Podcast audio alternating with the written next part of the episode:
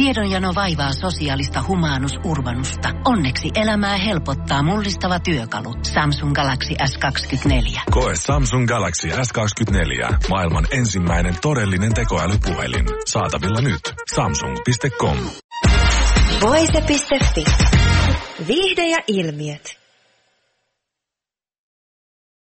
Vuosi on ollut Netflixissä korealaissarjojen juhlaa, kun ensin maailma kohahti Squid Gameista ja heti perään ehkä vieläkin karmeammasta Hellboundista. Jälkimmäinen kiilasi juuri maailmanlaajuisesti Netflixin katsotuimmaksi sarjaksi, ja nyt sarjan luoja Jeon Sanho kommentoi, onko jatkoa luvassa. Hellbound perustuu Sanhon sarjakuvakirjaan, ja se luo hänen mukaansa myös paineen seurata sarjakuvan tarinaa. Niinpä tarinan jatkamisesta seuraaviin kausiin ei ole vielä päästy aivan lopulliseen päätökseen. Se on jotain, josta meidän täytyy edelleen keskustella, Sanho kuvailee.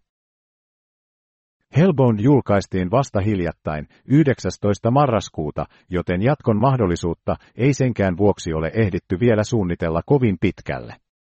Täysin Sanho ei kuitenkaan siis poissulje jatkon mahdollisuutta. Vielä ei ole löytynyt aikaa keskustella asiasta Netflixin kanssa, Sanho jatkaa. Voise.fi. Aikasi arvoista viihdettä.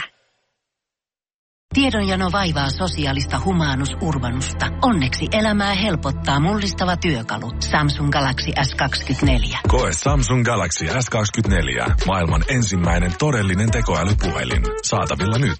Samsung.com.